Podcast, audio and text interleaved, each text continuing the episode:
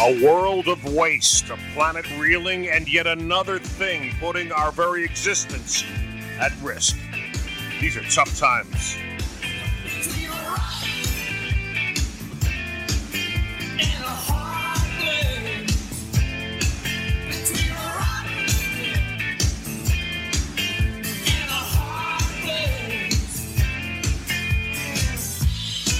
Happy Saturday, everybody. It's uh, Lou Young. Tough times with Lou Young here. And, uh, you know, we're wondering, you know, we make it, somebody carts it away, and uh, does it come back to haunt us? We're talking about trash, the trash we make. I mean, we just generate a ton of it, and you must have noticed, noticed it during the pandemic how much um, stuff we were uh, sending down to the curb, sending down to the recycling bin and uh, what happens to it. And uh, that is what we're talking about today. Back in 1984, uh, Westchester, you know, walked away from landfills. Landfills are just awful. Uh, they generate methane. They take up uh, um, vast amounts of spaces. Uh, they um, they're just not good. and the solution that seemed like a great idea back then, right, Kevin? Seems like it. Yeah, it was to burn it, and they've been burning it since. There's a thing called the Wheelabrator and uh, over in Peekskill. They don't really call it that anymore. It's we'll explain it. That that was the name it had for a long time. On the phone, we got Courtney Williams, Doctor Courtney Williams, cancer researcher and uh, um, vocal opponent of the uh, trash incinerator. Hi, Courtney. Hi, Lou. Thanks for having me. Uh, in a nutshell, before we uh, walk to the big machine, tell me uh, what what's your problem with this uh, thing we've been doing since 1984 that handles most of the waste in Westchester County. Uh, why do you think it's an issue? well, it's an issue because it is more polluting than a coal-fired power plant. So Westchester decided to kind of to just take all of their trash and burn it. So if you throw something away in Westchester County, it's coming to Peekskill and it's being burned uh, right here in Peekskill, and it is harming the health of not only Peekskill residents, but folks all through Westchester and Rockland uh, that breathe the air and the pollutants it spews okay. out. And we're basically looking at lots of greenhouse gases, lots of lots, lots of. Okay, you're, you're breaking up a little bit there. You're breaking up a little bit there. We're going to uh, ask you to hang on for a second. Uh, we, we got uh, okay. uh, Jim Connolly coming up. He's a VP at uh, at the uh, WIN Waste Innovations, uh, which is a company that now operates the incinerator in Peekskill. He's going to explain it to us, and then after that, we'll uh, we'll get into more into the discussion, Courtney. So hang on there, and um, I'm going to get up here. Oh, just take a walk over to the to the big machine here and um, yeah, open the door and take a look at the dials. And it, oh, it doesn't look good. It never looks good. I mean, uh, you know, it, it, improves a little bit, improved a little bit during the pandemic, but uh, uh, everything seems to be pointing in the wrong direction. Um, anyway, uh, I see here that a guy named Paul Akers was doing a presentation a while back, and uh, his buddies wrote a song for him called the Waste Song with uh, apologies to um, uh, apologies to uh, who wrote uh, "This Land Is Your Land." That's um, Woody Guthrie. Woody Guthrie. Apologies to Woody Guthrie. I, I always want to say Pete Seeger, and I and I mess that up. I, I, I confuse them. So anyway, uh, here's the uh, the Waste song, and then after that, we're going to do the Wheel in the Sky because it's about the Wheelabrator, which may not really be the Wheelabrator anymore. Anyway, here we go. Waste song, then Wheel in the Sky. This waste is your waste. This waste is my waste. From overproduction to wasted motion. From unused genius to too much wait time. This waste is bad for you and me. I'm singing this waste is bad for you.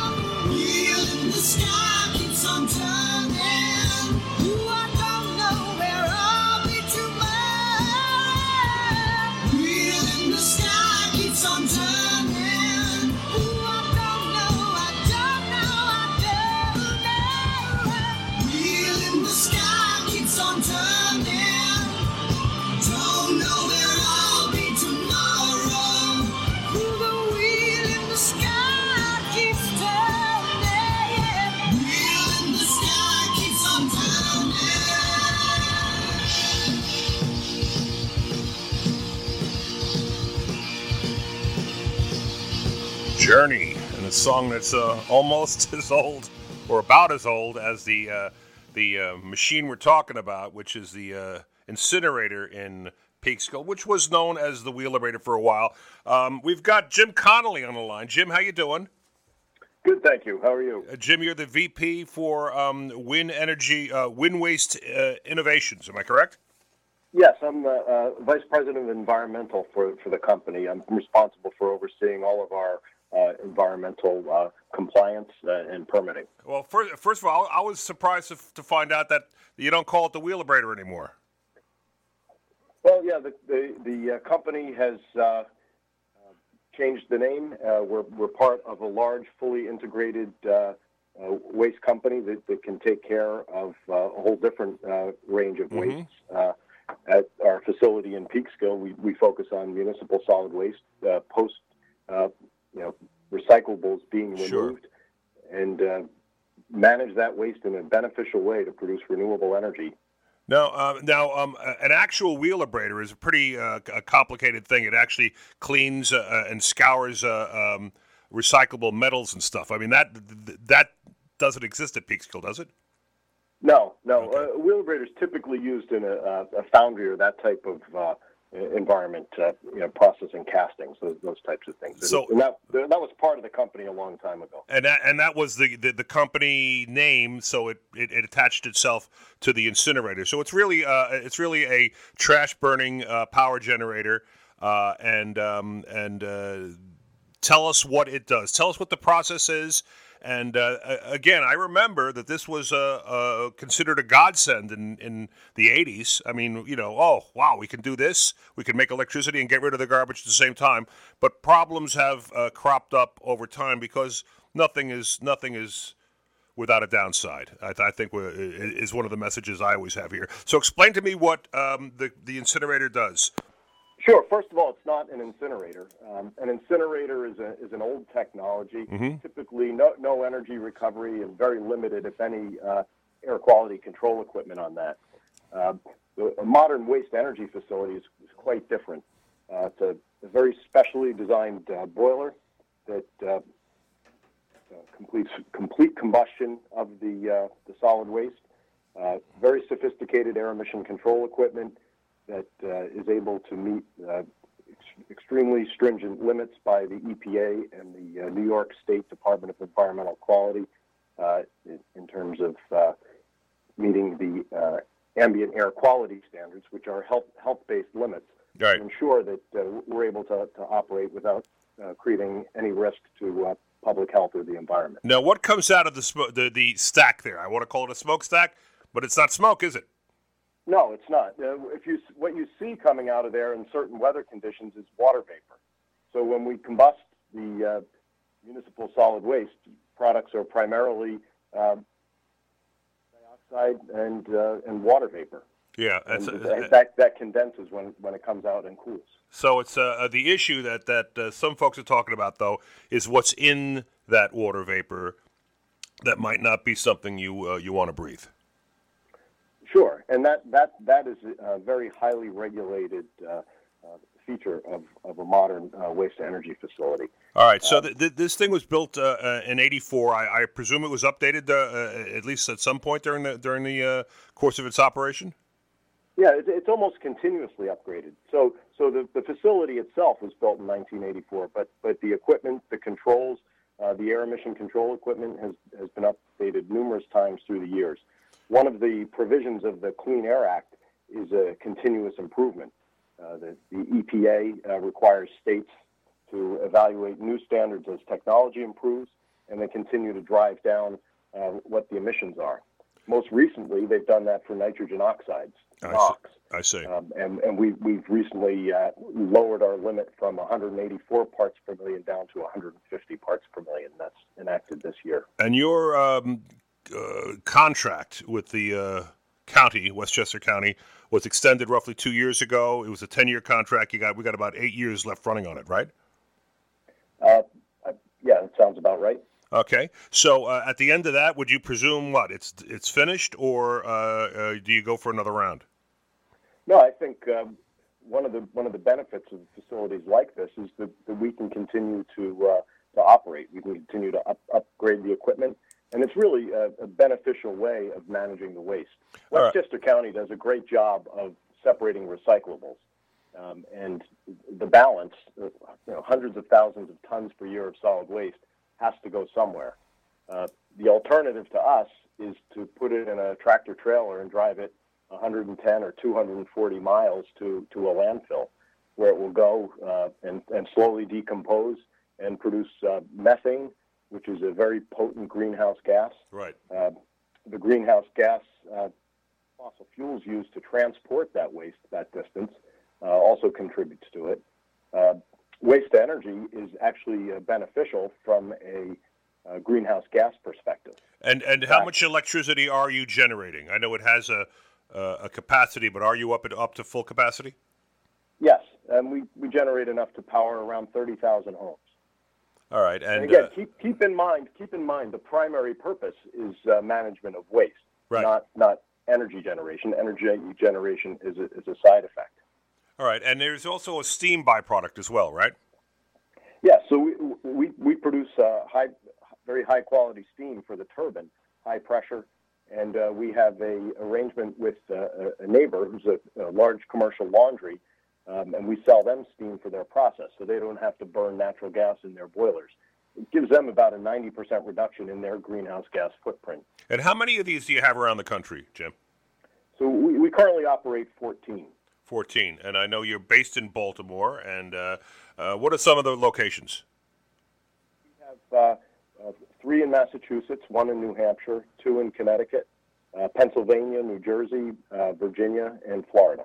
All right, uh, Jim Connolly, thank you very much for, for coming in and, talking with us. We know uh, uh, what this um, former Wheelabrator does, uh, and and and uh, what we um, what we benefited from it, and why we liked it so much uh, before, and now we'll come and go ahead. I guess we'll find out why some folks uh, have fallen out of love with it. I guess. Uh, Jim, thank you very much for, for joining us, and and uh, enjoy the rest of your weekend. Thank you. Take care. All right. Okay, let's get back to Courtney Williams now. Courtney, how are you? Hi. Uh, you listen, I'm good. You listen to Jim there. I mean, listen, it, it, you know, it sounds, uh, it all sounds pretty good. I mean, you know, I mean, uh, as opposed to burying it, you know, we're doing a lot of stuff and uh, and and taking, you know, we're not transporting the trash, and we're it's it's water vapor, and so what's the problem? So, I mean, I think Jim did a good job of greenwashing um, the whole Yeah. facility. So, basically, taking something that is not green, is not renewable, is not clean, and making it seem that way. Mhm. Um, you know, he didn't want to call it an incinerator. He wanted to call it, you know, whatever jargon they've come up with to avoid uh, saying what it is. Um, But you it, know, bur- it- it burns the garbage. I mean, you, it you know, does yeah. burn the garbage and it doesn't go away. You know he was saying how we're saving taking it to a landfill. A third of the weight of the trash that they burned is turned into highly toxic ash that needs to get trucked to a landfill.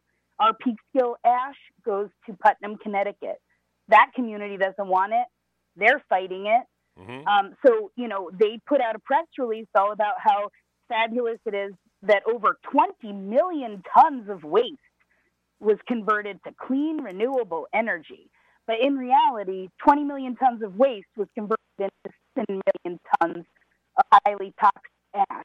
Okay, And- and, uh, all right, you're, you're starting to break up a little bit, but we're, we're, we're hearing you reasonably well. Uh, let, let me ask you this, though, Courtney. Uh, I mean, what do you do with the trash otherwise? I mean, if you shut this thing down, you what? We got a, we're going to be staring at a mountain of trash, or we got to cart it, uh, God knows where, to a landfill somewhere.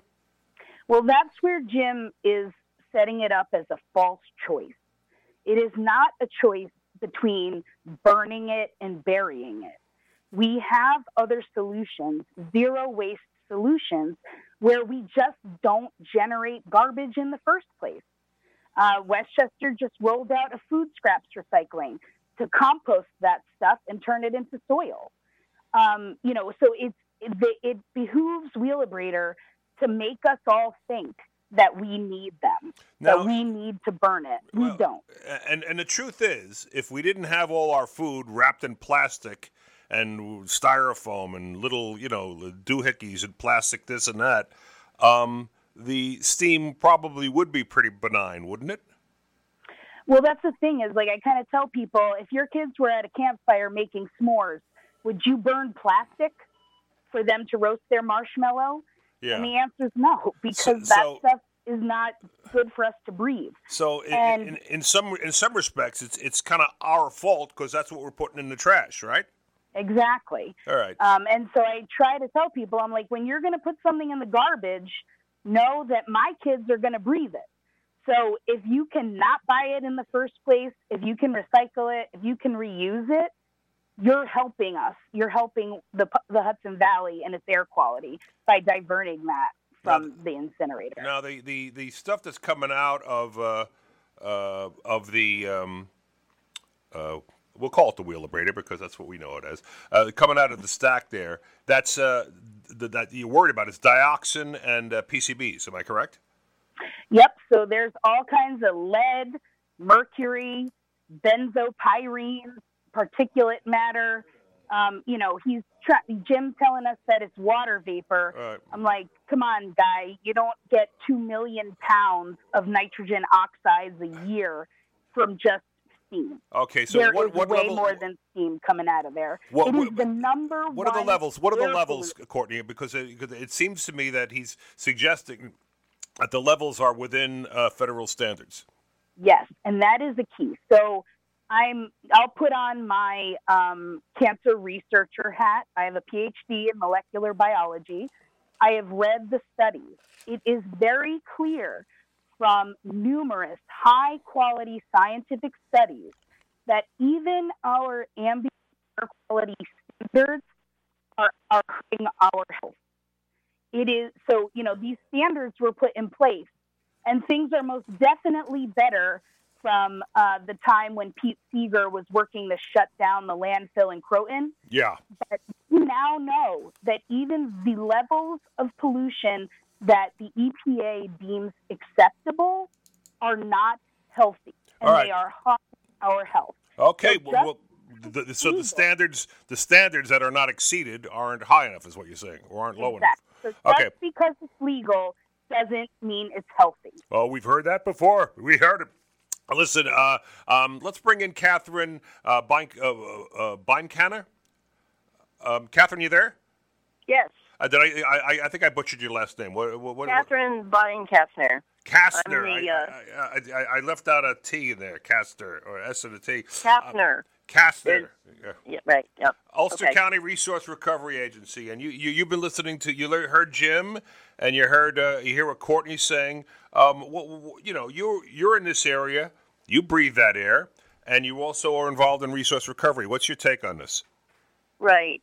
Well, I think the incineration process is pretty old technology, and I think um, the lady is right that we're putting a lot of stuff into the air, even though th- there are in- increasing the scrubbers and trying to make it less. It's still there, and it's um, there's newer technology that's coming along, but it's not advanced enough that any of our counties could even afford it.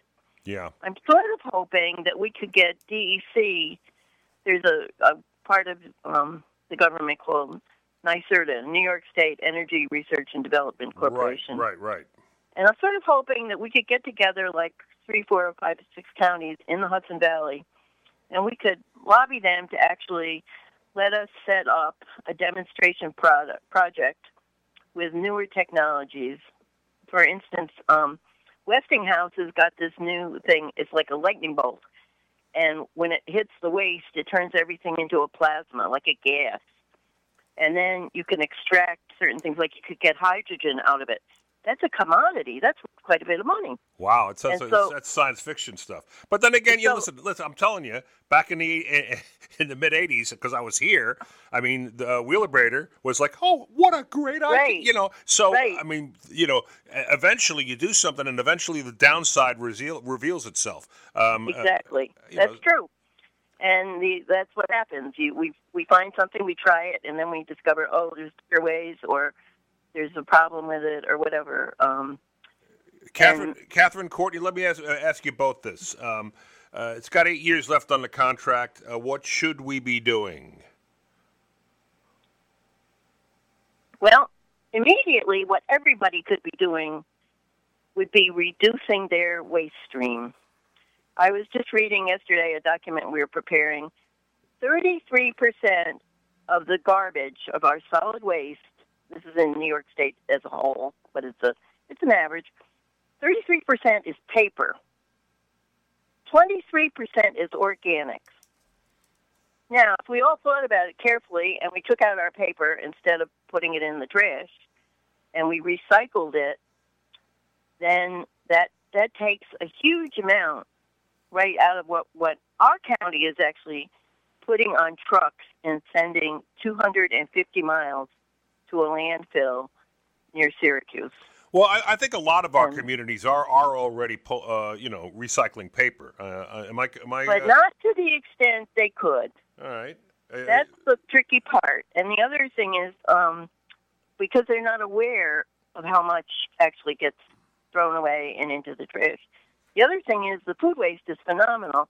We used to get at our facility here in Kingston lots of food waste from um, from Westchester because we were bringing it in to make compost. Compost isn't a soil, by the way. Compost is an amendment to the soil. mhm. But you make compost by mixing food waste together with yard waste, grinding it up and um, turning it and mixing it, and um, it takes maybe five or six months to get a nice pile of compost. But we have um, food waste coming in all the time.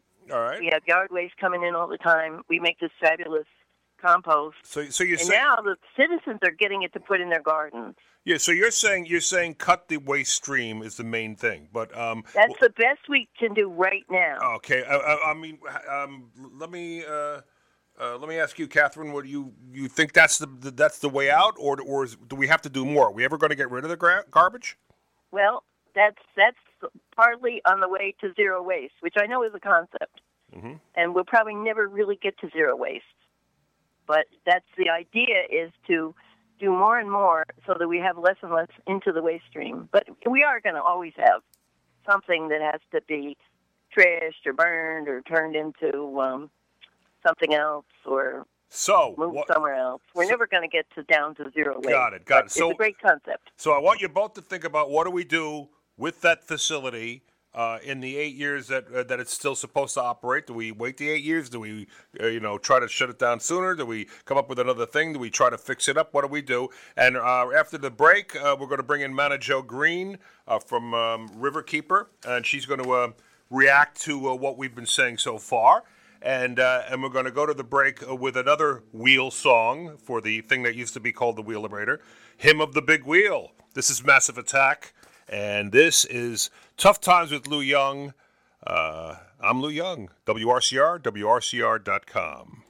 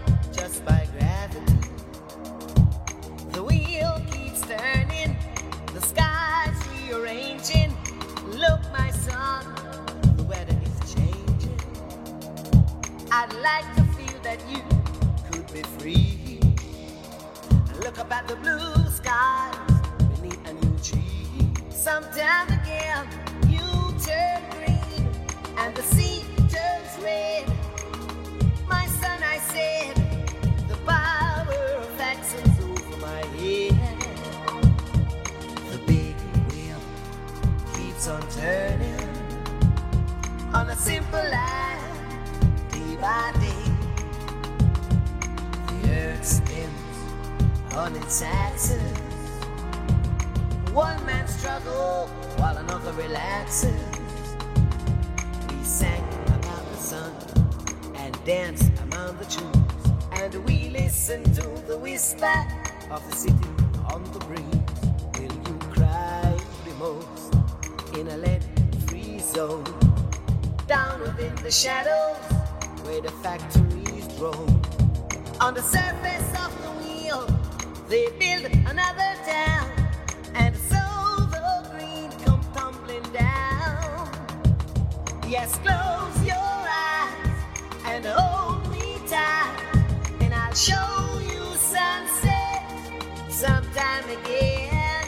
The big wheel keeps on turning on a simple life, day by day. The earth spins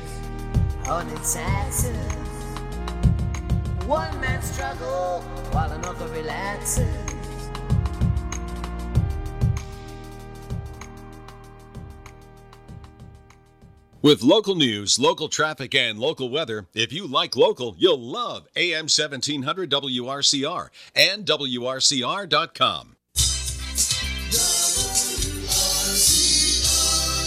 Weather for tonight. Showers and thunderstorms likely, mainly before midnight. Otherwise cloudy, then gradually becoming partly cloudy with a low around 46 degrees. For Sunday, a 20% chance of showers after 2 p.m., otherwise mostly cloudy with a high near 58.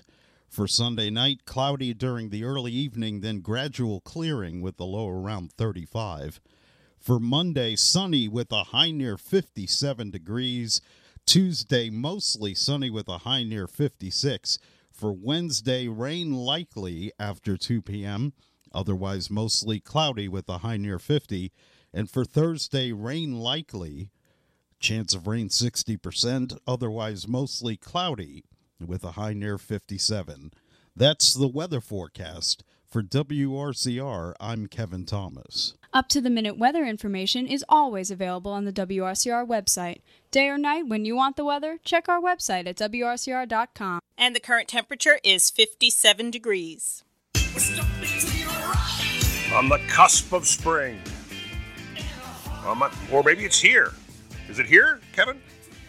Uh, the cusp of spring. It's tomorrow. Oh, it's tomorrow. Okay. All right. Well, we're on the cusp then. All right. Uh, this is Lou Young, Tough Times with Lou Young, WRCR, WRCR.com.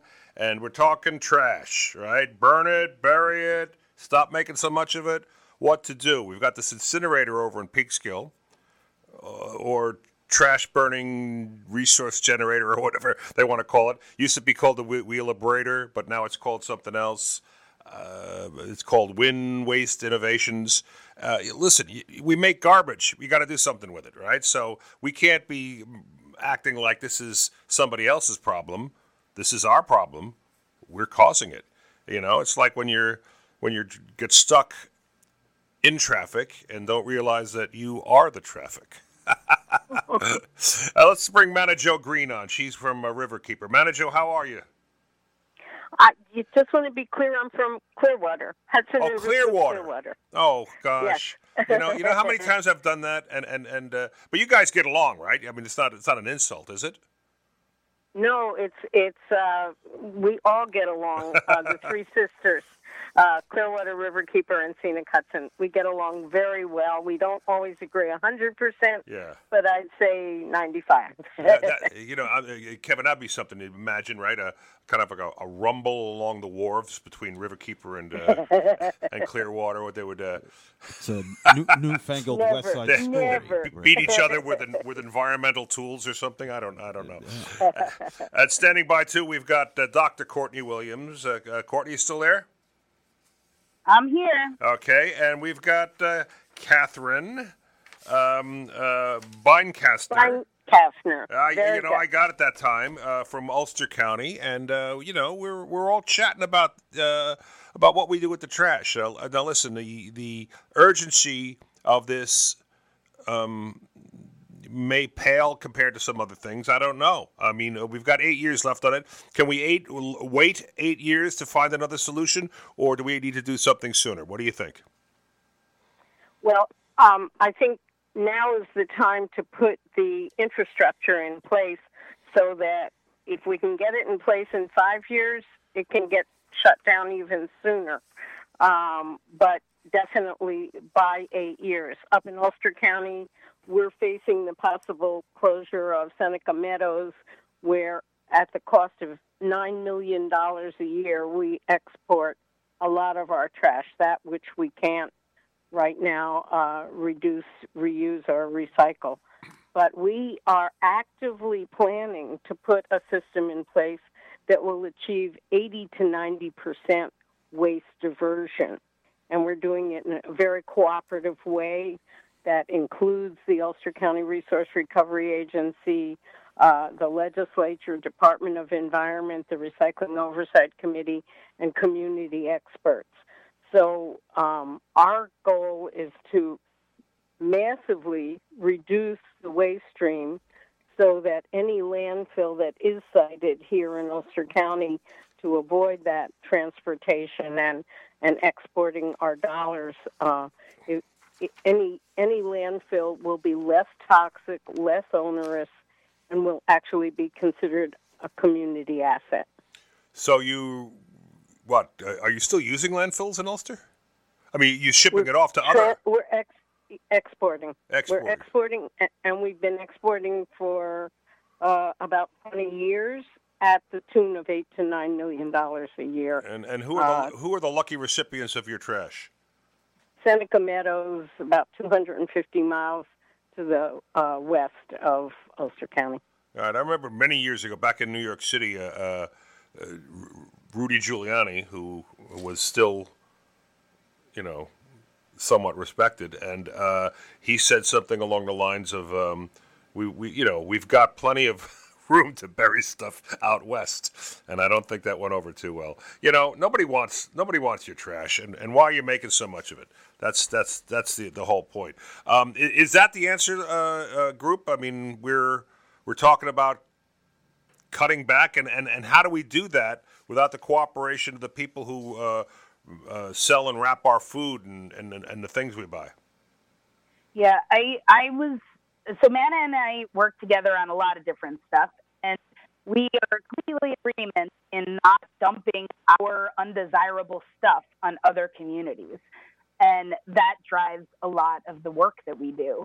Um, and I think one thing, you know, even if you don't care if kids get asthma, even if you don't care if people are having heart attacks from the air pollution, uh, incineration is more expensive than landfilling. And remember, landfill versus incineration is a false choice. But if you just care about money, incineration is more expensive. But also, the average age at which an incinerator is retired is 23 years in this country. They generally are closed after 23 years. If Wheelabrator Peekskill finishes out its current contract, it will be tied for the oldest incinerator in the country. It's already in its 30s. So, just as a matter of fact, it's not going to be around forever. Right. And what we didn't get to ask Jim was they recently had um, had some maintenance issues, Mm-hmm. and the plant got extremely loud. It was heard all around the area. From I was getting people contacting me from Rockland, so it's Yeah. not like this is going to be there forever and work forever. Well, in, in, fair, in, in, said- in, in fairness to Jim, he's not he's not from the plant. He's from the overall company, and uh, we, you know, so uh, we can we, we'll try to get somebody from the uh, from the from the actual plant next time uh, we we do that. Uh, the, the truth is, uh, people understand there's a downside to everything. There's downside to everything. I mean, downside to electric cars. There's downside to hydropower. There's downside to. I mean, everything we do um, is not a silver bullet. So uh, uh, we have to keep that in mind. And uh, th- this is garbage that we generate, you know, uh, uh, power that we demand, uh, cars that we drive. Um, this is not somebody else's issue. So I think you know we ha- we need to be cognizant of it. That's all I'm saying. No, I'm cognizant. I'm breathing it. Whatever Yeah. you throw away in Westchester, I breathe it. I am most definitely cognizant. Yeah. Um, but my point being, even if you don't care about the health and environmental impacts, this incinerator is not going to be operating forever. And we need to work now to put the alternatives in place. And Westchester needs to do what Ulster is doing and basically undertake this massive effort to reduce our waste and to divert as much as we can, but really just go down to not producing it. And there are efforts underway right now. You know, at our county level, we're working on food scrap Mm-hmm. recycling, but at the state level, there are efforts. There's um, a, uh, something called extended producer responsibility. Mm-hmm. And the idea is to try and charge, make companies responsible for the garbage, like the entire life cycle of their product. Yeah, you, With you like everything. you you sell it, you you you uh, you own it. Uh, you kind of own it until it's uh, disposed of. Sort of. And the idea, Yeah. right? The idea is that by passing that cost, like right now, we are paying the cost because we need to pay to burn it or bury it. We need to get sick from breathing it, or the we need to deal with the climate impacts of it rotting in a landfill or whatever. So the idea is if we pass that cost that we're currently bearing onto these producers, they'll be more likely to be responsible. Because right now Yeah. we are paying that cost with our health and with our future and with uh, with our dollars. Uh, well, well, we'll, we'll, we'll pay anyway, Courtney, because if you pass it on to them, they're going to charge more. I mean, be honest. Yeah. No, because if you know, if they can just get around, there's going to be a, a, we people, it's supply and demand, right? Yes. So if they jack up the cost of whatever widget, people are not going to buy it. They're not going to pay for it at some point. They're going to have to account for it. And there are efforts afoot in New York State. The current bill that's out there is not great. Um, and as always, it's better to just never produce it than to try and recycle it or whatever. But um, that effort is underway. There are solutions in place. It's just that, you know, right now, uh, literally, instead of having to look at our piles of trash at Croton Point Park, we are burning it just a few miles up the river. And instead of it turning into piles of garbage, it's turning into smoke and pollution. And people don't see the kids with asthma. People right. don't see the people with COPD being infirm because of the air pollution. All right, and, and it's uh, still there. It, it's still there. You're absolutely right, and I'm so glad uh, and grateful, Courtney, that you brought this up and got us thinking about it. Because I, you know, I tell you what, I I live in Westchester. I wasn't thinking about where the garbage was going. Uh, you know, they, they I separate it and all that, and they take it away, and and and I'm done with it. Uh, I didn't mm-hmm. realize it was all getting burned. Uh, it was, you know, uh, let's let's also remember though that that's not smoke coming out of there. That's it's it's it's, it's uh, steam or water vapor, but it's got some stuff in it that we don't want in it. It's got like the, the when when the plastics uh, uh, are, are, incinerated uh, that that get mixed up with the trash, they you get PCBs and you get dioxins in there. That's yeah, correct. so it's like it's yeah. like uh, two million pounds of nitrogen oxide or mm-hmm. 250,000 pounds of sulfur dioxide. But, but, but if we if we could pounds yeah. of lead in it, that quote unquote scheme. If we could, uh, if we could not burn that stuff, I mean, I, I suppose it wouldn't be that that that uh, that bad a deal. But uh, I, I don't know that we can. In any event, we're going to take a quick break here. Uh, uh, you, you, anybody else uh, on the line here want to want to weigh in before we go? I absolutely do. Lou, okay, Lou, all right. can I can I say something important? Sure, absolutely, yes. Um, when mixed garbage goes to an incinerator, there are a lot of things in there that don't burn. So you actually have to add fuel to create the combustion. Uh. Uh, for example, uh, garbage can be very wet. Construction and demolition debris should, debris should never go uh, into an incinerator. The drywall's really bad, re- right? Exactly. It can be recycled. Uh, food waste, wood waste, organics, all of this can be kept out, but it's not kept out. And as a result, um, the moisture uh, and, and lower and, and the fact that it's hard to burn lowers the temperature, and you either have to add m- more fuel to create the combustion, but even if you do, it's incomplete combustion, and that's where you get the dioxins and the furans and and the carcinogenic and and other uh, forms of pollution coming out. Thank so you. Not as simple as it seems, is it?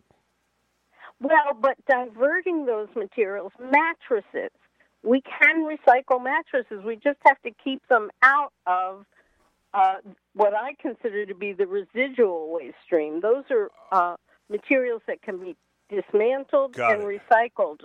Uh, and, right, and okay, there's okay. a whole long list of what can be diverted. Manna Jo, thank you. I mean, I, I, that's that's something we got to think about. The stuff you got to put in there to get it to burn. Um, Katherine, you were about to say something earlier too. Yeah, I wanted to point out that um, probably the the worst thing is plastics. People don't realize when we go to the grocery store and we buy all those vegetables and fruits mm-hmm. and stuff wrapped in those little plastic boxes. None of those can be recycled. And you know, remember back when um, McDonald's sold their um, burgers in like um, some sort of styrofoam-like package. Mm-hmm. Now, now you go there and it's in a little cardboard box. Yeah. And you know, it it can be changed, but it was going to require pressure from the public and pressure from agencies to get the packaging changed. And that's absolutely critical. But also, people don't understand that so many plastics are not recyclable. Probably eighty percent of the plastic materials we have are not recyclable. Black plastic yeah. is recyclable. Uh, yeah. People don't realize this. We have to do better at educating everyone in what can go into the waste stream successfully in terms of the, the recycling and what can't. But as I said before, paper is critical. 33% of the waste is paper. So and separate clean folks. paper, separate that out. I noticed uh, even my, I tend to put um, Hmm. old mail into the waste because I don't I don't want it suddenly turning up that someone Yeah. found something like that. And now I realize no, tear it up, Yeah. shred it, or Shred put it it, and then into the, and, and then the recycle. That's. I, I've been doing that too, ex- except when I get lazy and then I, I guess I'm. Uh, uh, all right, listen, we're gonna uh, gonna bring in a caller here real quick before we go to a break. And uh, who's on the line there? Hi, my name is Terry.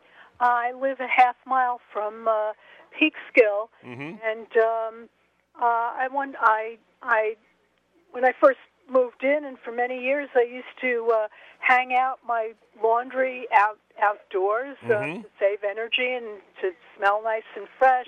But in more recent years, I've been noticing uh, after doing yard work outdoors, I come in and I have all these tiny little black particles all over all over my face, and I'm thinking a- after I, I attended a presentation by Courtney on Zoom, a thing called Sustainable uh, Sundays uh, on on this topic, that maybe it's from this uh, the waste to energy um, plant, and I haven't been hanging out my laundry in a number of years because you know I don't want it to get dirty all all over again. What's that? What's that song that uh, Simon and Garfunkel, uh, "My Little Town"?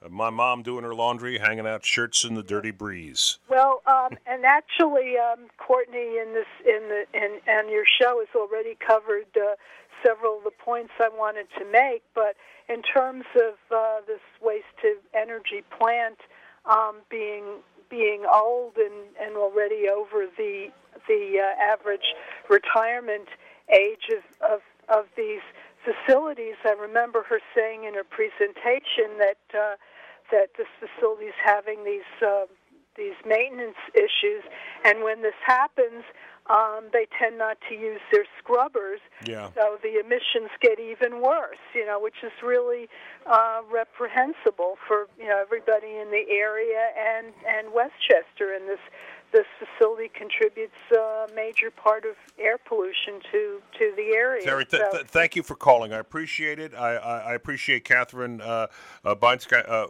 Oh Christ, uh, Buying Kaffner. You know, I used to talk for a living, for God's sakes. And uh, th- from Ulster County, thank you so much for, for being here. And uh, uh, and uh, uh, John Connolly from uh, from from the management company of the uh, the incinerator, and we um, and Courtney Courtney Williams and Manna Jo. Uh, Manna Jo, how are so guys? Thank you. And it really isn't garbage till you mix it all together. It really isn't garbage till you throw it away.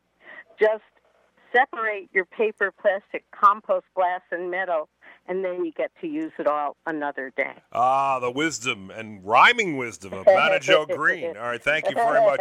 And as we as we uh, as we segue over to uh, what would the world would be like if that were true, uh, here's uh, Paradise with John Prine.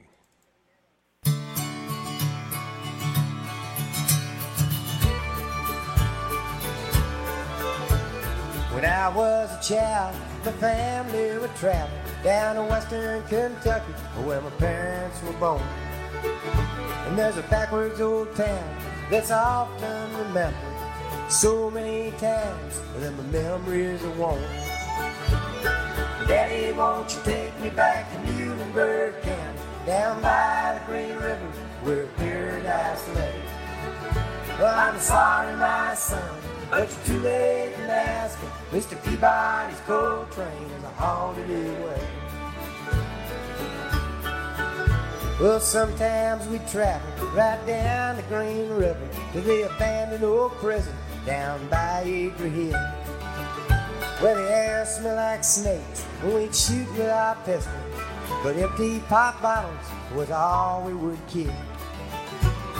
Daddy, won't you take me back to Muhlenberg County, down by the Green River, where paradise lay? Well, I'm sorry, my son, but you're too late in asking. Mr. Peabody's coal train is a holiday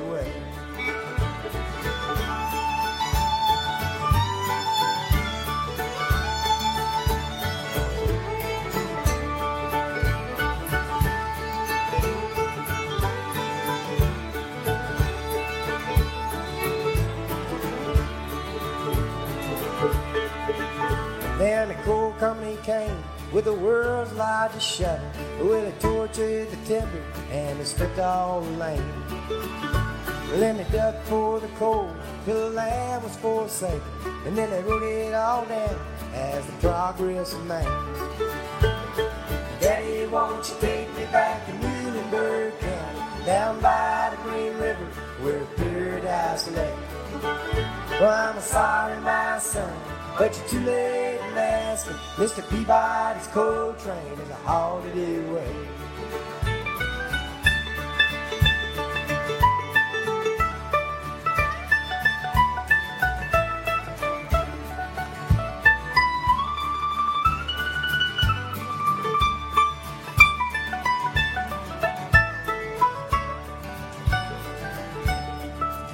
When I die, let my flow down the Green River.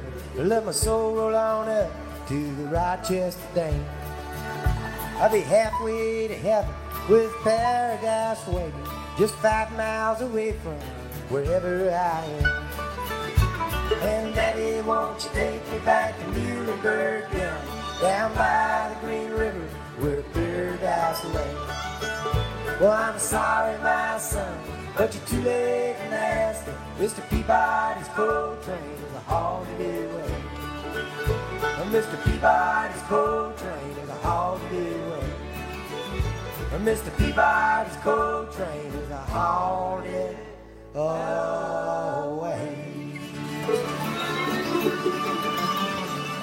Mean old Mr. Peabody. I don't know if he's mean. He just just wanted to make his money, hauling coal away from Muhlenberg County and Lost Paradise. That's John Prine. Um, all right, you know, uh, about this time every week we we let uh, we let we beg, we implore Kevin Thomas to tell us a story because he he gravitates to the good, and it's not always profound good. Sometimes it's just you know It's just just good, just good. just good. All right, Yeah. so so Kevin, tell us a story. Yeah, sure. So uh, we're going to go to Chaffee County, Colorado for this one. And uh, so a skier and a snowboarder, uh, and actually this happened last week, uh, had survived an avalanche in the backcountry area uh, southwest of Monarch Pass in Colorado. And uh, so I guess uh, the skier uh, actually triggered an avalanche and uh, then it washed over, if you will, the snowboarder. Now, here's the thing they were traveling with a dog. And uh, now, luckily for the skier and the snowboarder, they were able to locate them, but they could not locate the dog.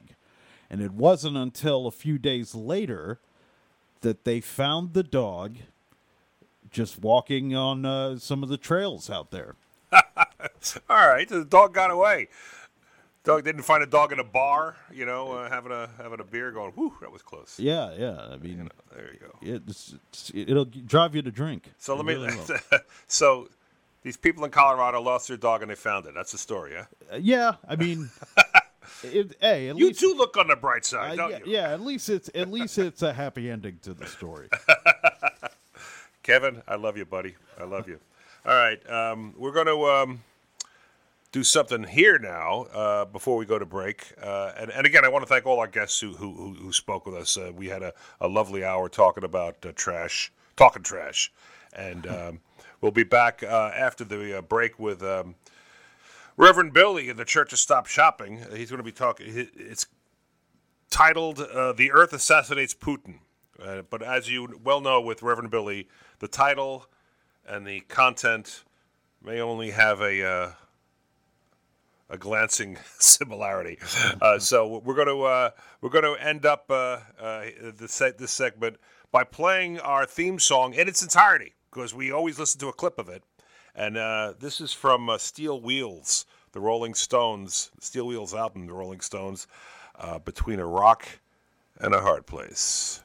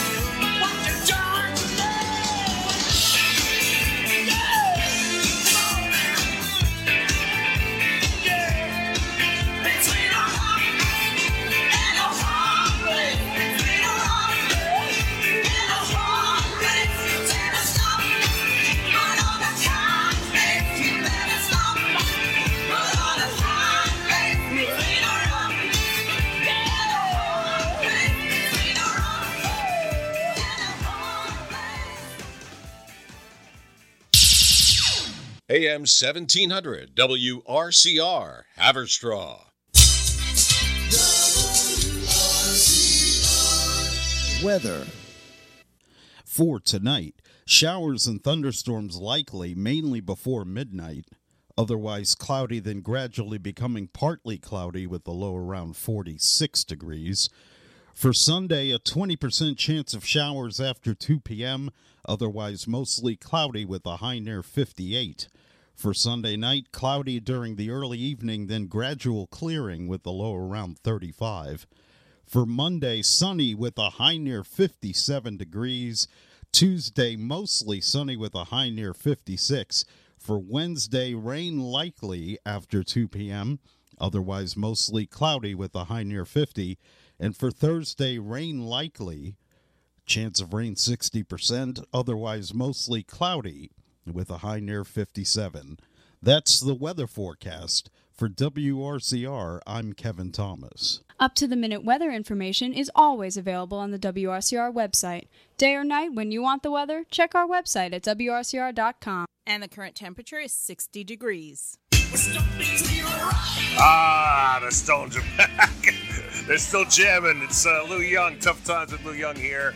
Uh, we're talking about the environment. We've been on the uh, air since one o'clock uh, last hour or so, and uh, talking about trash and incinerators. Uh, we want to change the pace a little bit here. the invasion of Ukraine continues to hold our attention. I mean, you can't look away. It's a horror, and not unlike other horrors uh, that have happened in Yemen and Syria, uh, uh, Yemen and Syria and other places recently, but one that is televised, and we are creatures of uh, of what we see on television, or uh, we react to it.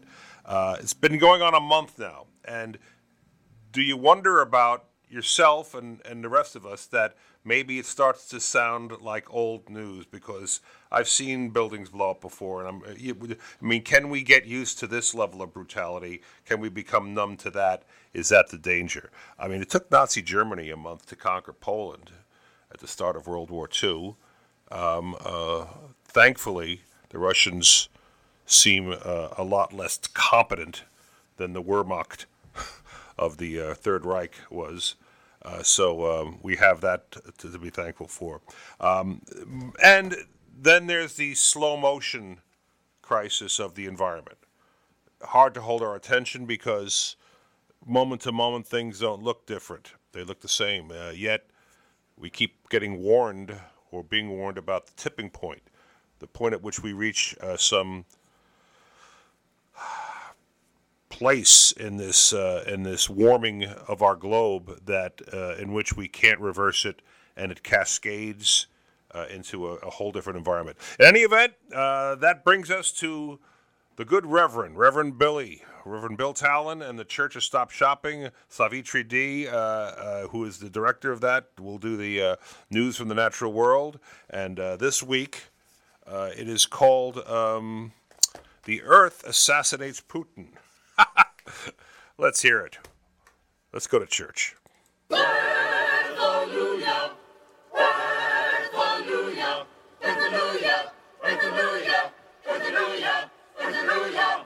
From where I'm standing, what is the straightest line to the earth? What is the straightest line to defending the earth? What is the straightest line to laying my hands on an object that is a threat to the earth? turning the blade, the toxin, the bullet away from the earth. From where I'm standing here inside 10 million people, how far are my hands from doing a good thing for the earth? What is the straightest line to touching, turning, and waving, and pushing, and shouting, stopping the violence against the earth? What is the straightest line to the earth? How close am I to the earth? Is the earth waiting for me? It's not for sale. It's not for sale. It's not for sale. It's not for sale. It's not for sale. It's not for sale. It's not for sale. It's not for sale. I'm telling you, democracy is not for sale. Not for sale not for sale. I'm telling you, democracy is not for sale. Burning with the justice ghost. The justice ghost in my hand. It's in my feet, justice in my Welcome to Earth Riot Radio.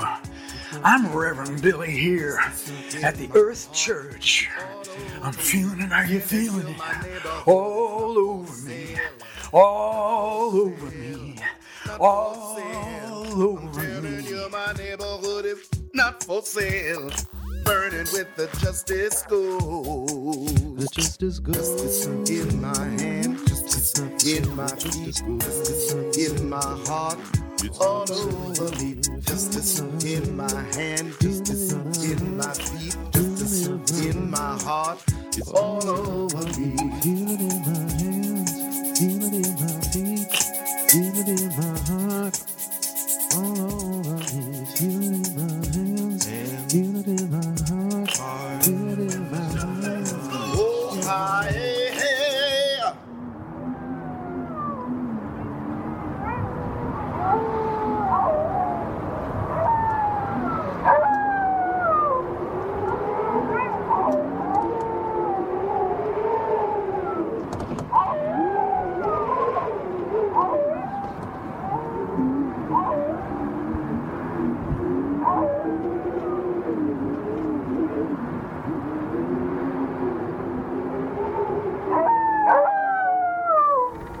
So we gathered in our Earth Church, an abandoned Capital One bank branch on East 3rd Street at Lower East Side Avenue in the East Village. Lower East Side, lots of Easts here, and we're on our way to the East River Park. That's what we're gathering to talk about. They are, we have a tip off, chainsawing trees today in the park. Might get 50 or 60 or 70 trees downed today, but we hope to resist resist that execution. They have uh, downed about 500 trees so far. They have hundreds of trees to go in their slaughtering of this forest, this 57 acre park. And the only reason it's happening is because it's surrounded by people who don't have money. If it was a park like Central Park or Prospect Park that was surrounded by wealthy people, they would have a conservancy, they would have socialites, they would have people defending the park. But this, this park is vulnerable to the real estate industry that runs this city, and I'm starting to get upset. Anyway, we got dressed there, very bright clothing, a part of our strategy. We're dressed like angry fish and sunrises and Ukrainian flags. And we start walking out towards the park, over the bridge, over the FDR Expressway, descending into the park, singing the song, Earth Hallelujah, Earth Hallelujah, that we plan to sing today. And we can see right away that we're on time. The sun is just coming up. We're early. Things are starting to warm up. There's three pickup trucks there with workers in them, chainsaws in the back. And we go down there and get between the trees and the workers. And then we face the trees. And we ask the trees for the power to do what we hope to do. May we sing a song that blows the teeth off the chainsaws. Please be with us. That music that you make with your leaves etching the wind, making that beautiful music. May that come into our singing today. Earth Hallelujah. Earth Hallelujah. We start up our song again and we face we face the trucks again and the workers and well, there's some police now. Some police have joined them. There are about 30 of us, very brightly colored, and we're singing the Earth Hallelujah chorus. Earth Hallelujah. And then suddenly one of the workers starts a chainsaw. And ooh, the sound of that chainsaw. The sound of gasoline powered violence. Yikes. May we ban those machines. Earth Hallelujah. And the police are coming towards us. And another one of them shouts at us, You've done your bit, you've got your photo op, now go home. No. No. We're here for the duration. Earth Hallelujah. Earth Hallelujah. We're, we're going to take the hit for the trees. And something's happening, though, as we repeat and repeat and repeat the song. The Earth Hallelujah. looking into the eyes of the workers and the eyes of the cops and the people with the saws and the people with the guns. Earth, hallelujah. We're changing, we're changing, hallelujah.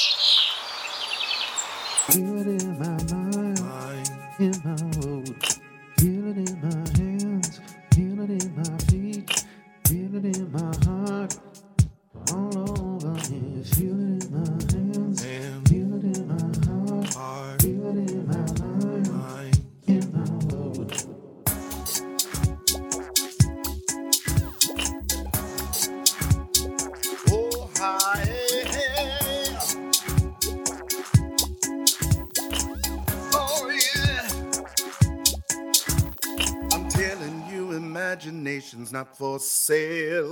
Not for sale. Not for sale. I'm telling you, imagination's not for sale. Burning with the justice goes. Ah, oh, oh, ah, all over me. Uh, uh, uh, oh, hey, hey. Oh, oh,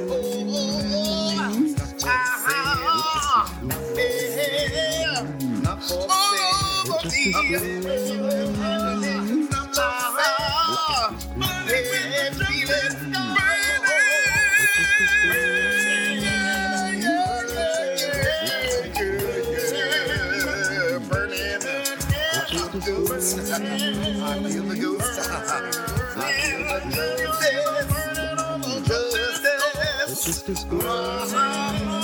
me.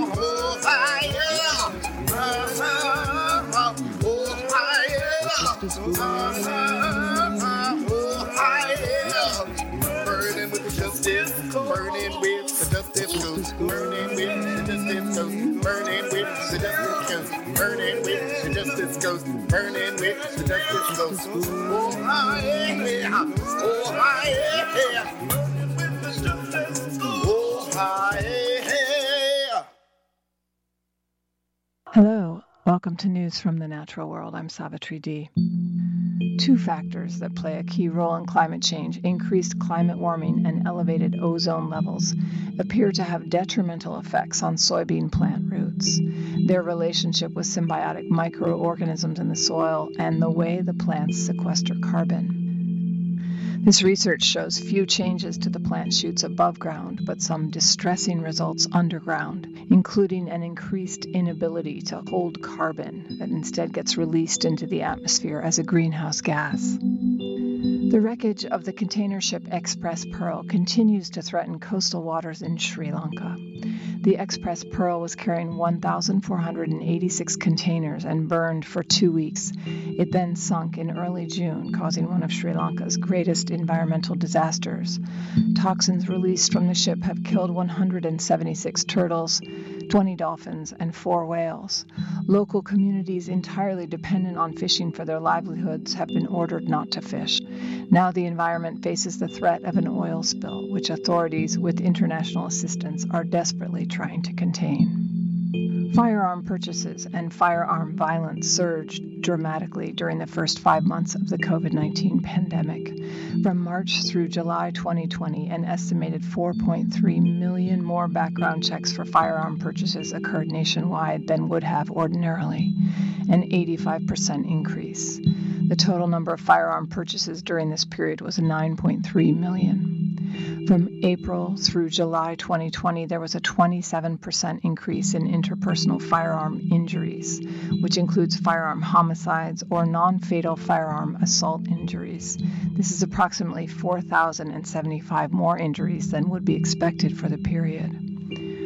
Firearm violence is a significant public health problem in the United States. It is among America's leading causes of death and disability and has profound adverse social, psychological, and economic effects.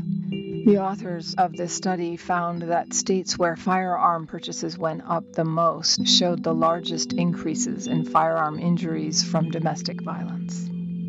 While humans and other animals continue to grapple with COVID 19, a new epidemic seems to have hit multiple bird species in North America. Across the United States, people have been finding dead birds. The birds appear to have been hit by a wave of mysterious illnesses since April. Ornithologists say the dead or alien aviators tend to have swollen eyes, as well as neurological issues that seem to be causing the birds to lose balance. They now think that multiple bird species have been contracting an odd illness for two months, and the illness has spread across the Midwest regions of the U.S. and into the state of Indiana. The United States Geological Survey published a report on the mysterious bird deaths in early June. Details remain hazy, but experts are trying to trace the epidemic back to its origins. Some think it could be associated with brood X cicada population. Others suspect an emerging virus. The numbers of sick birds have fallen in the past two weeks, but scientists urge people not to engage or feed the birds until more is known. And now, the sounds of extinction. The coayo bird. The coayo is included in the extinct genus of the o'os, the moho within the extinct family Mohidae from the islands of Hawaii. It was previously regarded as a member of the Australopacific honey eaters. The bird was endemic to the island of Kauai.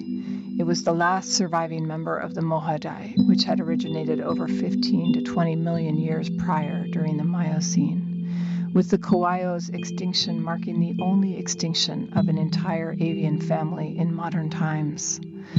The bird was among the smallest of the Hawaiian o'os, if not the smallest, at just 7.9 inches in length. The head, wings, and tail were black. The rest of the upper parts were slaty brown. The throat and breast was black with white barring, and the central tail feathers were long. And there was a small tuft of gray feathers under the base of the wing. It was the only O known to have eyes with yellow irises. Like other honey eaters, it had a sharp, slightly curved bill for sampling nectar. Its favored nectar sources were Lobelia species and the Ohia lehua tree. The species was additionally observed foraging in lapa lapa trees. It also ate small invertebrates and fruit. The bird was a cavity nester in the thickly forested canyons of Kauai. The species may have become extinct from a large range of problems Polynesian rats, pigs, and mosquito transmitted diseases. The final blow was two hurricanes coming within 10 years of each other. They destroyed many of the old trees with cavities and prohibited tree growth when the second hurricane arrived, causing the species to disappear. The bird was last sighted in 1985. And here, the sounds of the coayo bird.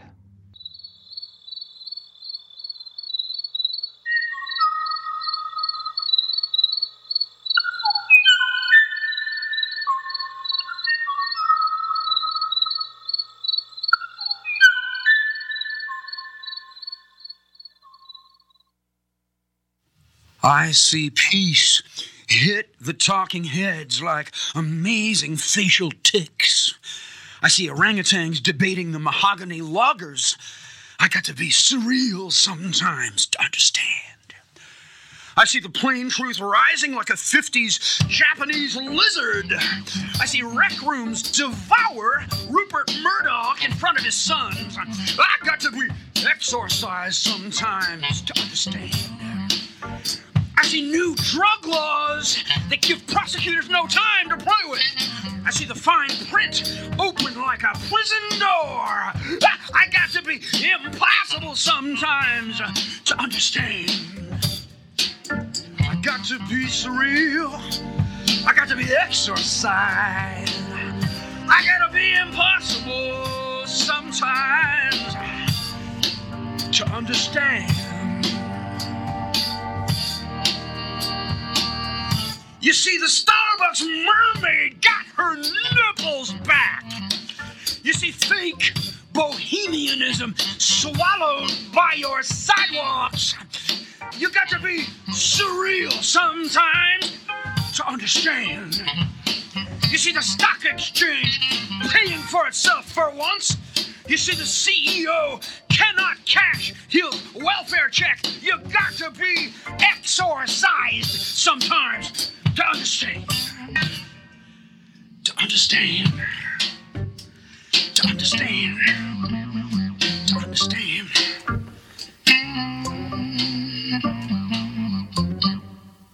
And now our Earth Riot interview of the week Medea Benjamin and Tighe Barry.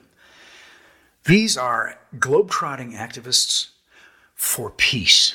They connect peace activists in many different cultures, and they are certainly an inspiration to the Church of Stop Shopping. Medea and Tighe, here we go. You are peace activists who um, uh, now hears this war that everybody knows about. Everybody knows about it. Everybody's talking about it. Um, I'm just interested to know um, how how you feel about about suddenly this one war blows up and becomes everybody's conversation after the last 31 wars which you protested uh, many of them remained remained um, out of sight out of mind so what's that like you know for myself this is not speaking for Medea or Code Pink. Myself, I've just seen so many places where people have had to run away from war zones mm. and uh, not been welcome into countries or Europe inviting people in. Uh, and it just may, it just saddens me. It saddens me greatly. So we have been trying to get the world to care about Yemen now for seven years and saying that it's the largest catastrophe. You know, it's a it's already an extremely poor country and has been bombed and bombed and bombed with US bombs uh, continually. And the media pays virtually no attention to it. And then we have the situation in Afghanistan where, you know, went on for 20 years and now the US stealing $7 billion of Afghan money, allowing the economy to just collapse uh, and people literally starve. So we have been trying to get the world to care about Yemen now for seven years and saying that it's the largest catastrophe. You know, it's a, it's already an extremely poor country and has been bombed and bombed and bombed with US bombs uh, continually, and the media pays virtually no attention to it. And then we have the situation in Afghanistan where, you know, went on for 20 years, and now the US stealing $7 billion of Afghan money, allowing the economy to just collapse uh, and people literally starving. And yet, where's the global outcry to say, hey, US, first you go in and bomb the heck out of them, and then you steal their money, you know, give it back. And, you know, it's it's pretty much the same thing. You could say, let's say, let's just have a dream scenario that's a horrible nightmare, where uh, uh, the the military of Russia goes into the foreign reserves bank in Kiev somewhere and steals all their money and runs back to Russia. Would the would the would the world community be going? Well, I guess he, they've left. Everything's hunky dory. Well, and let the so. economy collapse? No, but I think, you know, Billy, what you're getting at is um, what we feel really deeply, which is there are unfortunately lots of wars uh, going on that are ignored by the media, that the American people don't know about, and therefore don't care about. And we want them to care about all people. We want them to care about the Ukrainians and the horrific hardships that they are going through, facing yep. tremendous violence and fleeing by the hundreds of thousands and maybe the millions. In freezing cold weather. In freezing cold weather. Mm-hmm. And we want them to care about the Yemenis, and we want them to care about the Afghans, and we want them to care about the Syrians and the Iraqis and, and the Libyans and Libyans mm. and on and on and and it's it really is a large problem of the media that doesn't bother to cover these wars when the US is the main aggressor of them. And uh, so it's very hard for us to build up that kind of sympathy and empathy uh, and to build the political pressure. We need to stop the wars when the majority of American people don't know, even know that they're happening. Absolutely. Absolutely.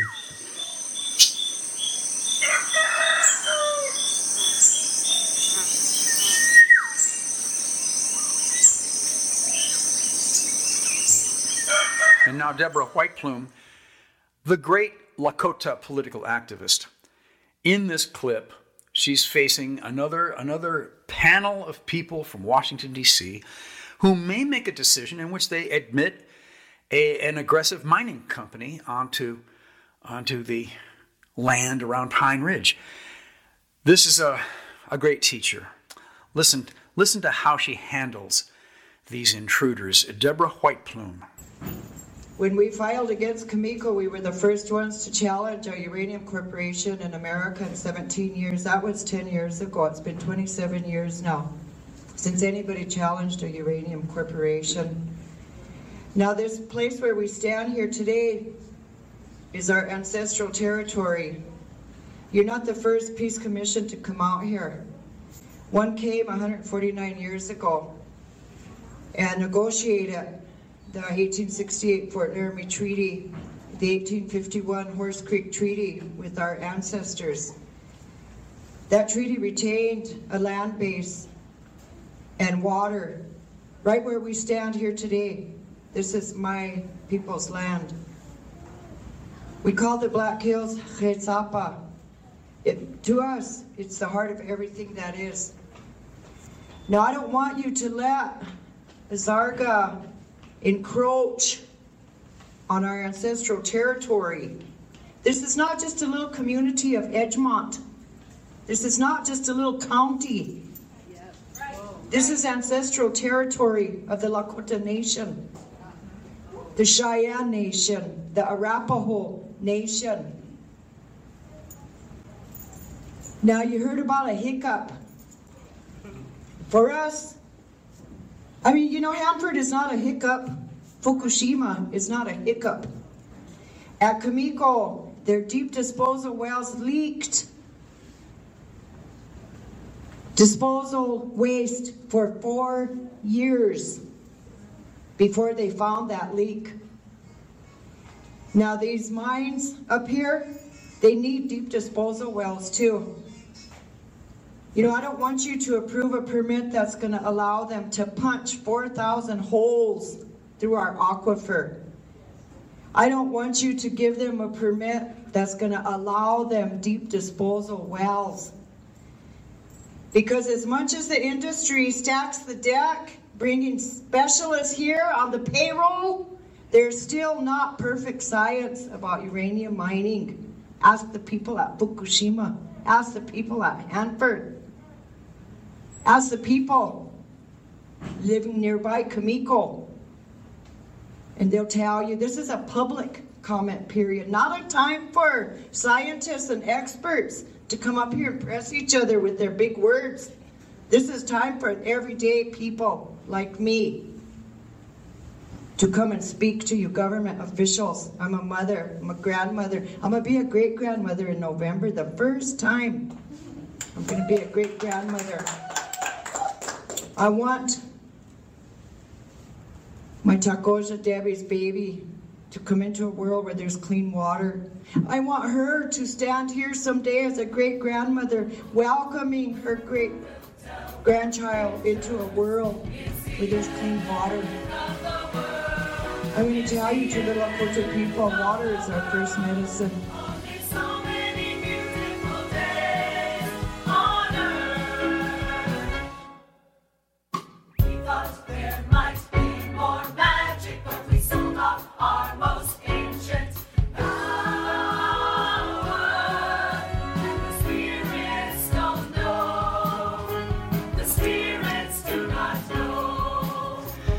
Here we are at the end of our Earth Riot Radio for the week. And we've been all over the place. East River Park with the Stop Shopping Choir, with the police and the chainsaw workers, and and then we uh, took the ride to Sri Lanka and points around the world with the news from the natural world. And uh, Savitri D, thank you. We went up to Hawaii with the extinct Kauai bird. And then we talked to Medea Benjamin and to Tighe Barry, the globe-trotting peace activists down in Florida. And back here in New York, we're working with the Fiery Eagles of Justice, who brought us the Impossible song. And working with William Moses and James Solomon Ben with their Justice Ghost song that recurred through the half hour. I want to thank our editor, Jason Candler, and I want to thank you for being here with us. Now, if you want the rest of Medea and Tighe's interview, just an excerpt here, come to our website, revbilly.com slash podcasts. And there it will be the interview in its entirety. And so, it all comes down to the lesson that Deborah White Plume gives us, which is that the earth is a living being. And here in the sixth extinction, we have to partner with the tumultuous moment in our history when the earth is expressing a message in all kinds of ways, sometimes tragic, sometimes a beautiful unfolding flower in the springtime. But the earth is here with us, ready to work with us. We have to accept the, the earth as a conscious being. Earth hallelujah. Somebody give me an earth hallelujah. Do I hear an earth hallelujah? Amen. Reverend Billy and the Church of Stop Shopping back again next week. Always enlightening, always entertaining, uh, mesmerizing on a, on a number of levels. Is it growing on you, Kevin? It is. Uh, I think uh, it's important to have these discussions to know what's going on in our world. And uh, I mean, the fact is, it's already past the time for us to do something about it. And, uh, you know, I, I, I do I do really gotta I gotta commend him. Uh, what he and the Church of Stop Shopping is doing is pretty amazing. It is amazing. It is amazing. Anyway, they got a, they got their own website, revbilly.com. Uh, you wanna you want to uh, check that out. And uh, of course, we're this is uh, WRCR, WRCR.com.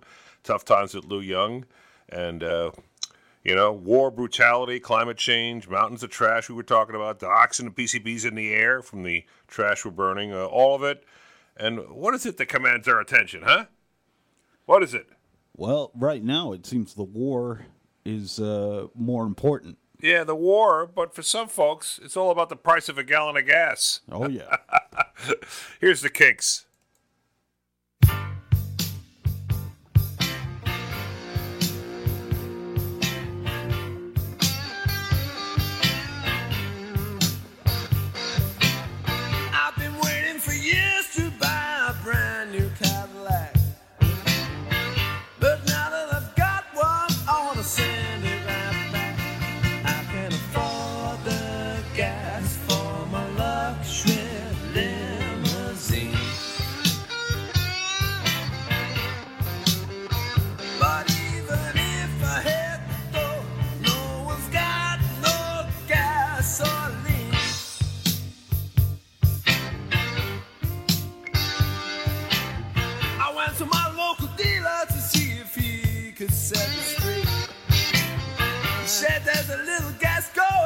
But you have to wait. He offers some red hot speed and some really high grade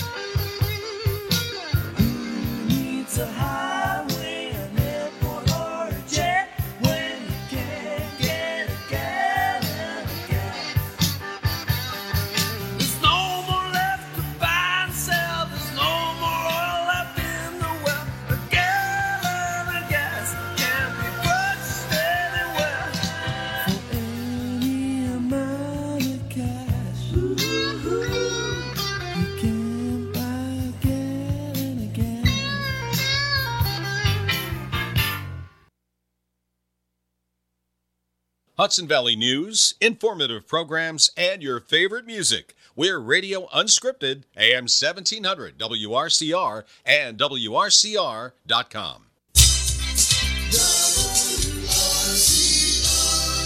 Weather. For tonight, showers and thunderstorms likely mainly before midnight. Otherwise cloudy, then gradually becoming partly cloudy with a low around 46 degrees. For Sunday, a 20% chance of showers after 2 p.m., otherwise mostly cloudy with a high near 58. For Sunday night, cloudy during the early evening, then gradual clearing with a low around 35. For Monday, sunny with a high near 57 degrees. Tuesday, mostly sunny with a high near 56. For Wednesday, rain likely after 2 p.m., otherwise mostly cloudy with a high near 50. And for Thursday, rain likely, chance of rain 60%, otherwise mostly cloudy with a high near 57. That's the weather forecast. For WRCR, I'm Kevin Thomas. Up to the minute weather information is always available on the WRCR website. Day or night, when you want the weather, check our website at WRCR.com. And the current temperature is 62. Welcome back, Tough Times with Lou Young, as we uh, head for the final stretch here. We're opening up the, fo- the phone lines 845 429 1700. 845 429 1700. And we're expanding the topics. Whatever you want to talk about. Whatever you want to talk about, we'll talk about. Uh, we've been talking about trash earlier. We can continue to talk about that. The uh, Wheelabrator and Peekskill that's uh, sending uh, stuff uh, up the uh, stack that uh, that might not be the best thing in the world. Uh, you know, I mean, they got plastics in that in with that trash. It burns. It turns into ugly chemicals that we end up breathing. So folks want to reel that in and see what we can do about it. Hey, local politicians. I'm looking at uh, LoHUD. They want to rename the bridge. Um, you're right. You know, they don't like the idea that it's named after. Uh, it was re- it was it was named by the former governor for a former governor. So the uh, the Mario Cuomo Bridge, as uh, no one calls it in Rockland County, uh, they want to make it uh, back to the Tappan Zee. But you know what I, I want to say? I want to say, really, is that what you're focused on? I mean, I'll tell you this: guy builds a bridge, you get to name it. so. Uh, you know, whatever. I mean, uh, and what do you think about about Cuomo's uh, ads on TV? I mean, it's, it's like he's running for something. What do you think about that? I mean, it's he's, he's it's, it's like he's it's like a, ca- a political campaign, but it's it's not, or is it? Right, it's it's the uncampaign campaign. Yeah. So that that's that's interesting. You know, I mean, sometimes, sometimes you know, sometimes you've done a good job, and you've done stuff, and you're finished. You're done. Uh, move on. Uh, let's not. You know, everybody doesn't have to hang on forever. We've got a caller on the line here. Who's here? Hi, call, hello, caller. You're on the air. Is that me? This is Elisa.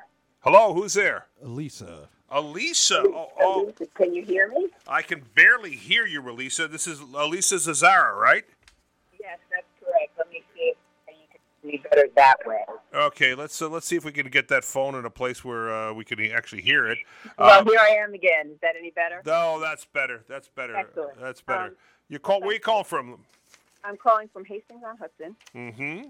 and talking about trash is my favorite topic. So thank you for spending the time talking about it. Oh, are You- Oh, you a basketball player? Oh, no, it's different kind of trash talk. Sorry. Yes, that's a different show. You've been watching any games?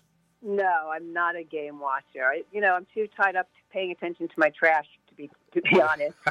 um, so I appreciate that you brought the topic to the fore because it's important, and uh, that's why I was calling just to um, thank you and advocate for that. And I work with a um, I work with the conservation commission in the village, and we have amassed a, a wonderful group of like-minded women at the moment, but it's not open to just women Uh-huh. group to create a zero waste group, and uh, through that task force, we're happy to open a take it or leave it garage on April 3rd, which is a way to keep useful items out of the trash.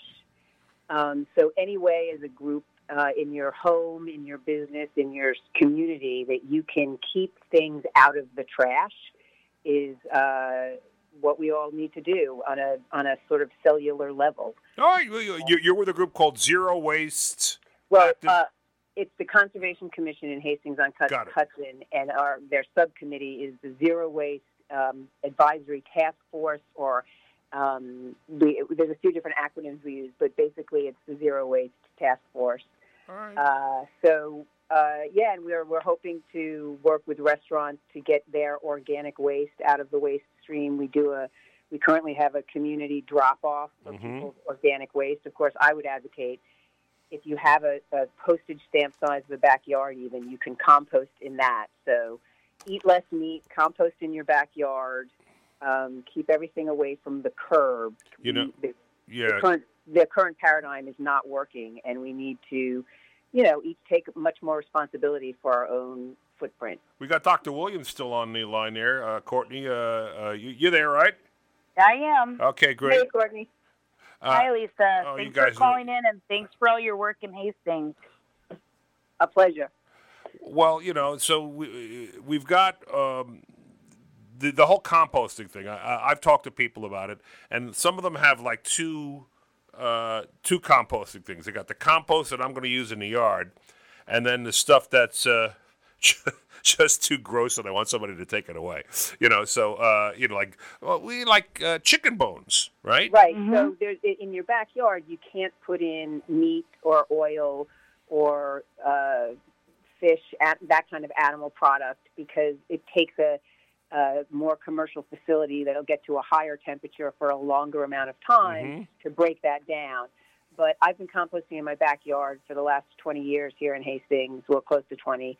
And I do it with my neighbor now. We have two bins and we rotate. And uh, I'm mostly a veget, um, yeah, pretty much all a vegetarian. So uh, I can put everything in my backyard uh, compost bin. None of it goes to the curb. Uh, but we do have a drop off. So if you do are an eat, meat eater, you can then separate your stuff for your backyard and take the meat stuff to the drop off at the DPW yard, and that then gets shipped to Ulster County. I heard UCCR. Kathleen Katherine was on earlier. Yes, yes, yes. Um, that's where our food scrap goes. So to the other point, which you've all hit on all of the key Catherine points, Katherine Beinkastner, who, whose name I, I, I butchered like nine times while we were uh, talking I'm to her. glad I gave you the opportunity to say it again. I got um, and uh, so but let- listen. even, the idea, I'm sorry to, to, to just to, No, to go separate- ahead. even the idea of bringing it that far is silly. We should have a compost facility within 50 miles of this community Right. that our food scraps can go to. Um, so making it more, you know, less, you know, global and sh- shupping things all over the place. We need to handle it in our backyards and then beyond that in our larger, you know, smaller communities. Because driving it around defeats the whole purpose of, uh, of Yeah, uh, big. a point. Uh, we got another caller on the line. Who's there? Hello. Hi. Uh, I am. Hi, my name is uh, Jonathan Waru. Hi, Jonathan. Um, Where you calling from? I'm calling from New Rochelle, New York. Okay. Are you listening to us Uh, over the air or uh, online? I'm listening to you guys online off of my uh, okay my Alexa Echo my Alexa Echo Dot. Oh, there you go. All right. It's working as a radio. Excellent. but, I, that's um, that's how I listen too. But the, the, that you're right at the edge of our of our good signal there, so that's why I was uh, asking. Okay, no, no, no. So, but um, but I just wanted to say, uh, uh, Dr. Williams, good to speak with you again, and I just wanted to uh, put a plug in for uh, WASS, which is the Westchester Association for uh, Sustainable Solutions. Um, we're working to move Westchester County away from uh, waste incinerator from waste incineration and to have um, our all of our garbage and our trash um, be done in be disposed of in a zero waste, um, zero pollutant uh, fashion. Okay. Well, now now, now you, you you're not talking about landfill, so you dispose of how? I'm just saying we. I'm just trying to. I'm just joining. I'm just joining with WASS to uh, shut down the Wheelabrator uh, incineration plant. And what what what what what replaces it? Uh, the thing is, we want to replace it with something more sustainable, like a municipal uh, reclamation uh, facility that instead focuses. It starts with all of our um, our uh, municipalities um, recycling, redoubling their recycling efforts, and then we just send it to a municipal reclamation facility instead, and sell the products from those facilities to be reused in everyday things such as from all right the things that you would buy like at a store to wrap clothes All right. or S- buy food. So, so uh, what I'm hearing here is that you want to cut the waste stream dramatically, and then find a, a, a more modest facility to handle what's left. Correct. All right. So, so um, uh, we've got eight years left on the uh, on the incinerator contract. Um, uh, when do you how, how how long do you think it'll take us to get our act together on that? We can use the eight-year period to uh, to to do that to rather to to flush out what the solution is. But I think this eight-year period is an opportunity to start transitioning away from Wheelabrator because this uh, plant is almost 40 years old. Mm-hmm. The longer these plants stay in operation, the worse the air quality in the area gets, the more dangerous from an oper- it is to actually physically operate uh, the plant. Mm-hmm. Because in previous situations where we've had uh, an incinerator that is that old, you've had more frequencies of fire. Um, Got it. Got it. And it's you know it, it- it's like I always use the co- the comparison of the um, of uh, the uh, the Concorde. I mean, listen, when I first saw the Wheelabrator uh, in the '80s, it was like, holy, oh man, this is awesome. This is a it's a, it's a godsend. You know, I mean, it, it's it seemed high tech. It seemed like a good answer. Now um, uh, time moves on, and, and, and it gets older, and um, and and and the problems that we didn't anticipate surface, and uh, and it's just like uh, as much as I loved watching the uh, the, the the Concorde, I didn't think we should uh, should just keep flying them until they started falling out of the sky with regularity. You know, so uh, there's a there's a beginning and an end to everything. I'm Correct. talking too much here, maybe. I, I don't know. No, no, no. You're you're you're okay, but you know it's just the point of we need to not only transition away from it, but if we continue to have Wheelabrator here, it's going to become more and more um, problematic because the older these things get, even doing basic uh, maintenance um, is dangerous. So, like in one instance, we had an incinerator, I believe, in New England, where they were just doing routine maintenance on the roof. It caused an issue, and then Mhm. there was a fire. And then, as a result of the fire, and there not being the proper roof or cone there, more, even more excess um, pollutants went into the air. Okay, and, and forgive me, I didn't write your name down when you first called in. What's what, Jonathan Waru. Jonathan? Thank you so much for calling, and uh, Ross, reach out to us on wasspeekskill.org. Will do. Um, and we also have a Facebook and Twitter page as well. We'll do. We'll and, and Courtney and um uh, and uh, uh, Courtney and uh, Eliza, uh, uh, El- Elisa. Uh, Oh, um, thank you. yeah, I uh, you know I can't remember my, my what I had uh, for lunch yesterday.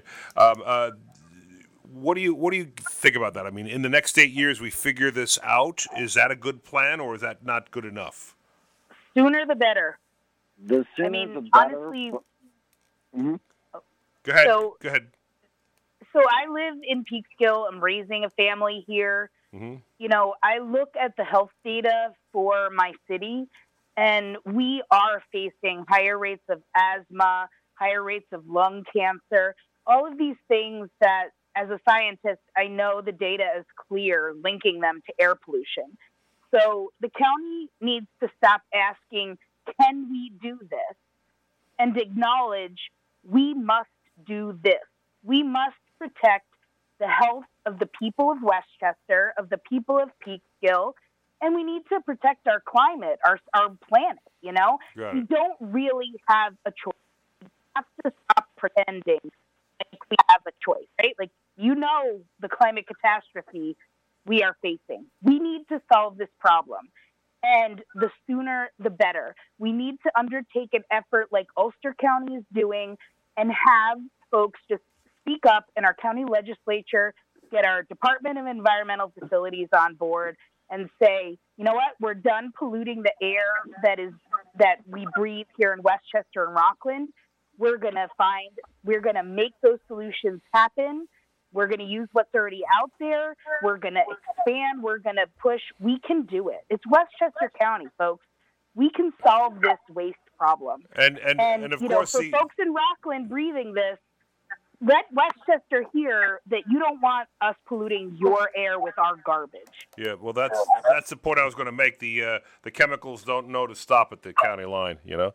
Exactly. So, uh, uh, uh, uh, Lisa, uh, Yeah, b- thank you. If I may, because Courtney, you always just spark my my brain and mind. Thank you so much for um, what you do.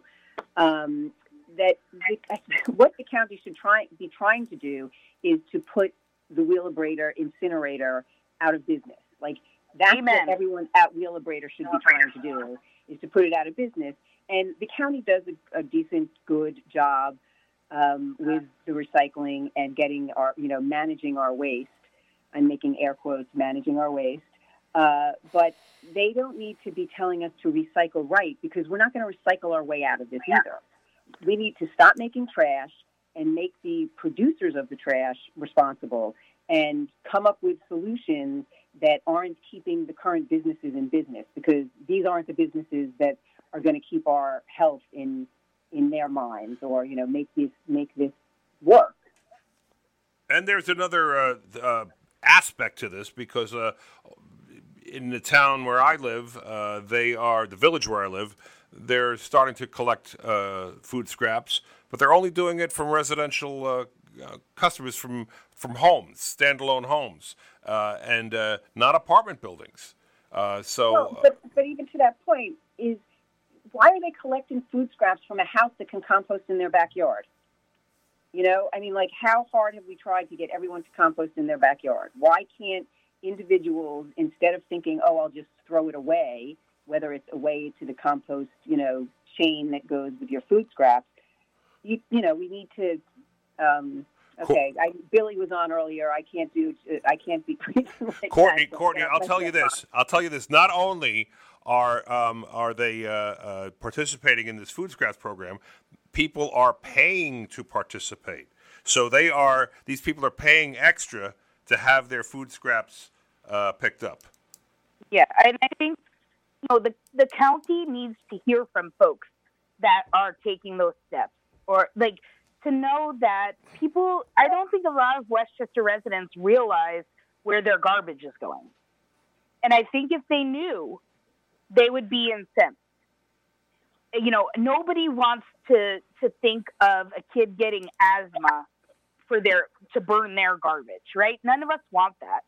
And so we really need to step up and make sure, you know, George George Latimer, our county executive, our elected officials at the Board of Ledge, they need to hear from us that we want this to be a priority and we're, we're, we want these solutions implemented.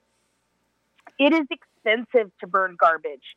We very much could save money by diverting waste from the incinerator and make money by selling our like our things that can be reused or recycled, metals, etc. Of that the stuff we can't divert from the waste from uh, that we can't just not um, make disposable.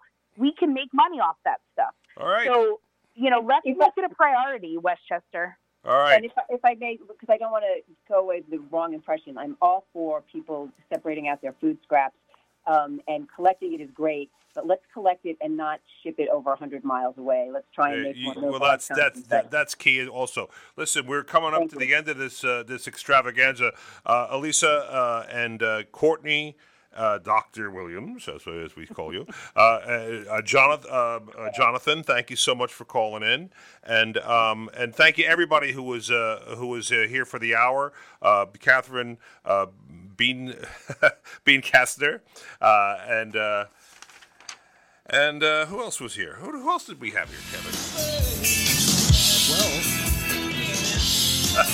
well, whoever, you know what? Thank you, all callers. I appreciate it. And we'll see you next week. This is Tough Times with Lou Young, WRCR, WRCR.com. guys, let's uh, think about what we're doing. Be safe, be well. Let's uh, try and uh, save ourselves.